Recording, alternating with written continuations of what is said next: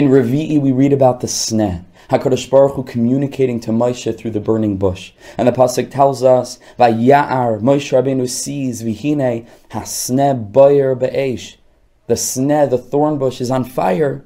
Miraculously, the thorn bush is not being consumed by the fire that's raging in it. And the most amazing thing, of course, is that a sneh is a thorn bush, very brittle, very dry, but it's not being consumed. And there are numerous, numerous levels of meaning and interpretation of this vision. Of course, on a simple level, the sneh refers to Am Yisrael in Mitzrayim, going through so much pain and suffering but ve'enanu ukal. Even though there's fire raging in Am Yisrael, and there's so much terrible suffering we're going to be through in Galus Mitzrayim and through all the different exiles, ve'asne enanu ukal. We will not be consumed by that. We will make it in the end to the finish line of history. That's on a simple level. But the Sfas Emes teaches the deepest thing. He says that Galus, exile, is a question mark.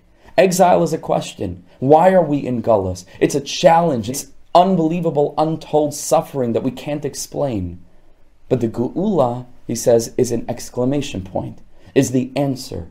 Ah, we were in Gullus because the Kodesh Baruch Hu wanted to bring us out, but Isis Umayfsin. And from that perspective, we'll look back and we'll understand exactly what we had to go through. On every level of our servitude, all those questions that we have. Why is life so difficult? Why are there so many challenges? The answer is when we're able to be finally redeemed from those circumstances and we break free. And then from that place, we look back and we understand everything retroactively.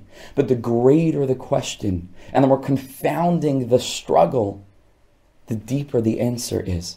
The more glorious it's going to be when we finally see, ah, we understand why we had to go through all of that pain. And the same is true for the flip side. The greater the answer is going to be, the greater and deeper the question is going to be experienced. And so here the Sfas Emes teaches this is the symbolism of the burning bush.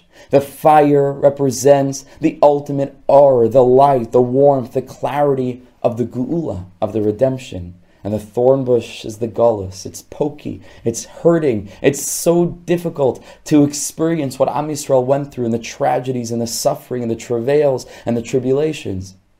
But ultimately, HaKadosh Baruch Hu is telling Moshe Rabbeinu, it is all the seat it is all the foundation. It's a kli. It's a vessel for the great Ohr of the Geula, for the ultimate light of Torah, which is Eish Das Lamai. It's the fire that HaKadosh Baruch Hu brought down on Har Sinai. Is the light of the Torah, Eish Al Gabe Eish Levana, black fire, which is the letters on top of white fire, which is the parchment. And HaKadosh Baruch Hu is telling Moshe Rabbeinu, it's true you're suffering now. It's true Am Yisrael are in Gullus, but I want you to know that all of the difficulty and the challenge is the vessel for the great light of the Geula. It's the question mark that serves as the foundation for the exclamation point of the answer. You know, we find ourselves now in the weeks of Shoivavim. This word, Shoivavim, comes from the Pasuk Shuvu Banim Shoivavim. HaKadosh Baruch Hu says, Return, my wayward children.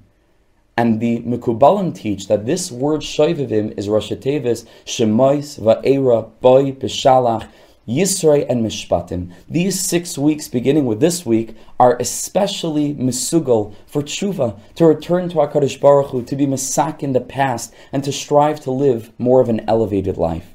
Now, on a simple level, we can understand why these six weeks are specially set aside for this experience. The answer being because these weeks tell the tale of Am Yisrael being enslaved in Mitzrayim, which, like we said earlier, all of us experience our own Mitzrayim and then breaking free. But if you think about it, shouldn't these weeks begin with Bishalach? Bishalach is when we started to break free. Bishalach, Chris Yamsuf, and then Yisroi, and then Mishpatim, our journey, 49 days, like we said, 49 letters, 49 gates of tshuva until we get to the 50th gate, Vayered Hashem al Har Sinai.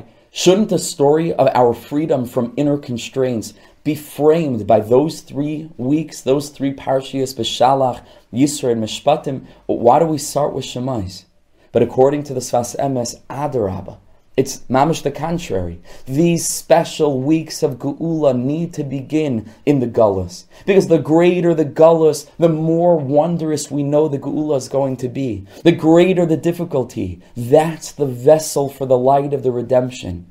It's dafka there. Tashev enoshat dafka. Kadosh Baruch Hu pushing us to the extent of what we feel that we can handle forcing us to be authentic, forcing us to be vulnerable, forcing us to come to the realization when we hit rock bottom that we don't control our lives. We need to open up to HaKadosh Baruch Hu, like we learned from the Ishbitzer, to scream out to Hashem, to be sensitive to our pain. It's dafka there that the light of the Geula is able to manifest. And so we want specifically to begin the story of our redemption over these six weeks, dafka from Shemais, dafka from the servitude and the pain, Shemais ve'era bay Rashateva Shaiv, which in Breslov writings certainly, but in other Svarim as well, refers to a Yerida, refers to returning, refers to settling from our growth trajectory. There, Dafka, we begin to tell the tale of our exodus, of our freedom, of breaking out of the shackles of the Sahara. It's Dafka the thorn bush, it's Dafka the pain and the struggle and the feeling like we're losing control that breaks us open enough to allow HaKadosh Baruch Hu to settle into our lives with the light and the fire and the warmth of the Torah that ultimately represents total freedom. Al tikri charis al haluchais